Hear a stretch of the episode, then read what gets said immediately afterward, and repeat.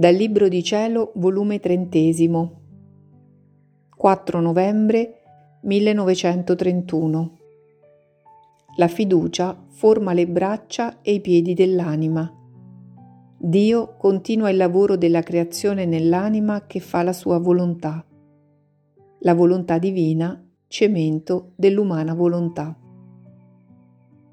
Mio Gesù, centro e vita della piccola anima mia, la mia piccolezza è tanta che sento l'estremo bisogno che tu, amore mio, mi tieni stretta fra le tue braccia e ti muovi a pietà della mia grande debolezza. Sono piccina e tu sai che le piccole hanno bisogno di fasce per raffermarsi le membra e del latte della mamma per alimentarsi e crescere. Ed io sento il vivo bisogno che tu mi fasci con le fasce dell'amore e stringendomi al tuo petto divino mi dai per cibo il latte della tua divina volontà per alimentarmi e crescere. Senti, o oh Gesù, sento il bisogno della tua vita per vivere, voglio vivere di te, e allora tu scriverai, non io, e potrai scrivere ciò che vuoi e come vuoi. Perciò il compito è tuo, non mio, e io ti presterò solo la mia mano, e tu farai tutto il resto. Così restiamo intesi, o oh Gesù. Onde, abbandonandomi nelle braccia di Gesù, mi sentivo sussurrarmi all'orecchio, dolcissimo, che mi diceva, mia piccola figlia, quanto più sarai abbandonata in me, tanto più sentirai la mia vita in te, e io prenderò il posto di vita primaria nell'anima tua.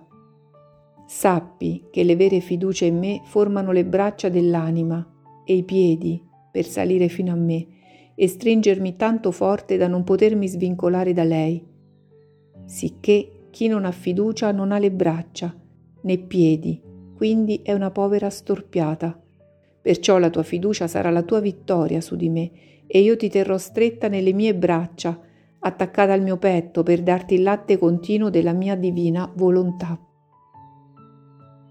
Ora, tu devi sapere che ogni qualvolta l'anima fa la mia volontà, io riconosco me stesso nella creatura, riconosco le mie opere, i miei passi, le mie parole, il mio amore. Ne avviene che il creatore riconosce se stesso nella creatura e riconosce le opere sue, e la creatura, operando nel creatore, si riconosce in lui. Questo riconoscersi a vicenda, Dio e l'anima, chiama il primo atto della creazione, e Dio esce dal suo riposo e continua il lavoro della creazione con questa creatura che vive ed opera nel mio volere, perché il nostro lavoro non finì, ci fu solo una sosta di riposo e la creatura, col fare la nostra volontà, ci chiama al lavoro. Ma dolce chiamata, perché per noi il lavoro è nuova felicità, nuove gioie e prodigiose conquiste. Quindi non facciamo altro che continuare i nostri sfoghi d'amore, di potenza, di bontà e di sapienza inarrivabile, con cui demmo principio nella creazione e la creatura sente che il suo Dio non riposa per lei, ma continua il lavoro della sua opera creatrice. E come la creatura opera nel nostro volere, così si sente un cominciare sull'anima sua la pioggia dell'amore operante di Dio, la sua potenza e sapienza, che non sta inoperosa, ma che lavora nell'anima sua. Oh, se tu sapessi il gradimento, il piacere che sentiamo quando la creatura ci chiama al lavoro, Col chiamarci ci riconosce, col chiamarci ci apre le porte, ci dà il dominio e ci dà tutta la libertà di fare ciò che vogliamo nell'anima sua. Quindi faremo lavoro degno delle nostre mani creatrici. Perciò non ti far sfuggire mai la nostra volontà divina, se vuoi che il nostro lavoro sia continuo. Essa sarà il tuo e il nostro portavoce, dove tu immetterai la tua voce per chiamarci e noi sentiremo il dolce sussurro all'orecchio e subito scenderemo nel nostro stesso volere nell'anima tua per seguire il nostro lavoro. Perché tu devi sapere che gli atti continui formano vita ed opere compiute. Ciò che non è continuo si possono chiamare effetti del mio volere, non vita che si forma nella creatura, e gli effetti a poco a poco svaniscono e si resta digiuni. Quindi coraggio e fiducia e sempre avanti a valicare il mare della divina volontà Dopo di ciò stavo seguendo gli atti che il mio sommo bene Gesù aveva fatto nella sua umanità, quando stava sulla terra e facendosi sentire a soggiunto. Figlia mia, La mia volontà umana non ebbe nessun atto di vita, anzi, stava in atto di ricevere l'atto continuo della mia divina volontà, che io come verbo del Padre Celeste possedevo.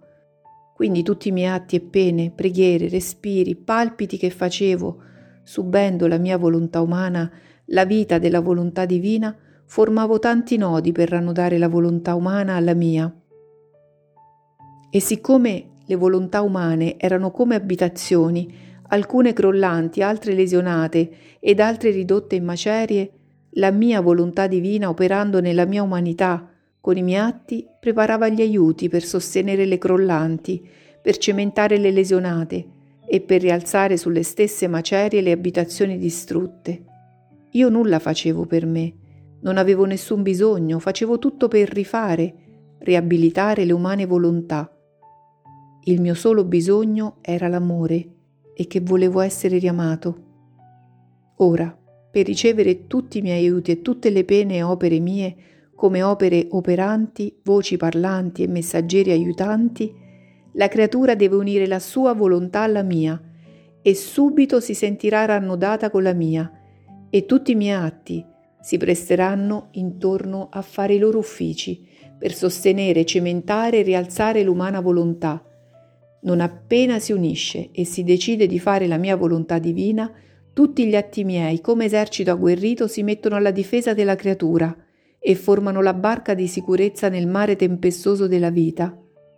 Ma per chi non fa la mia volontà, potrei dire che nulla riceve, né può ricevere, perché essa sola è la porgitrice di tutto ciò che io feci per amore, per l'amore della creatura.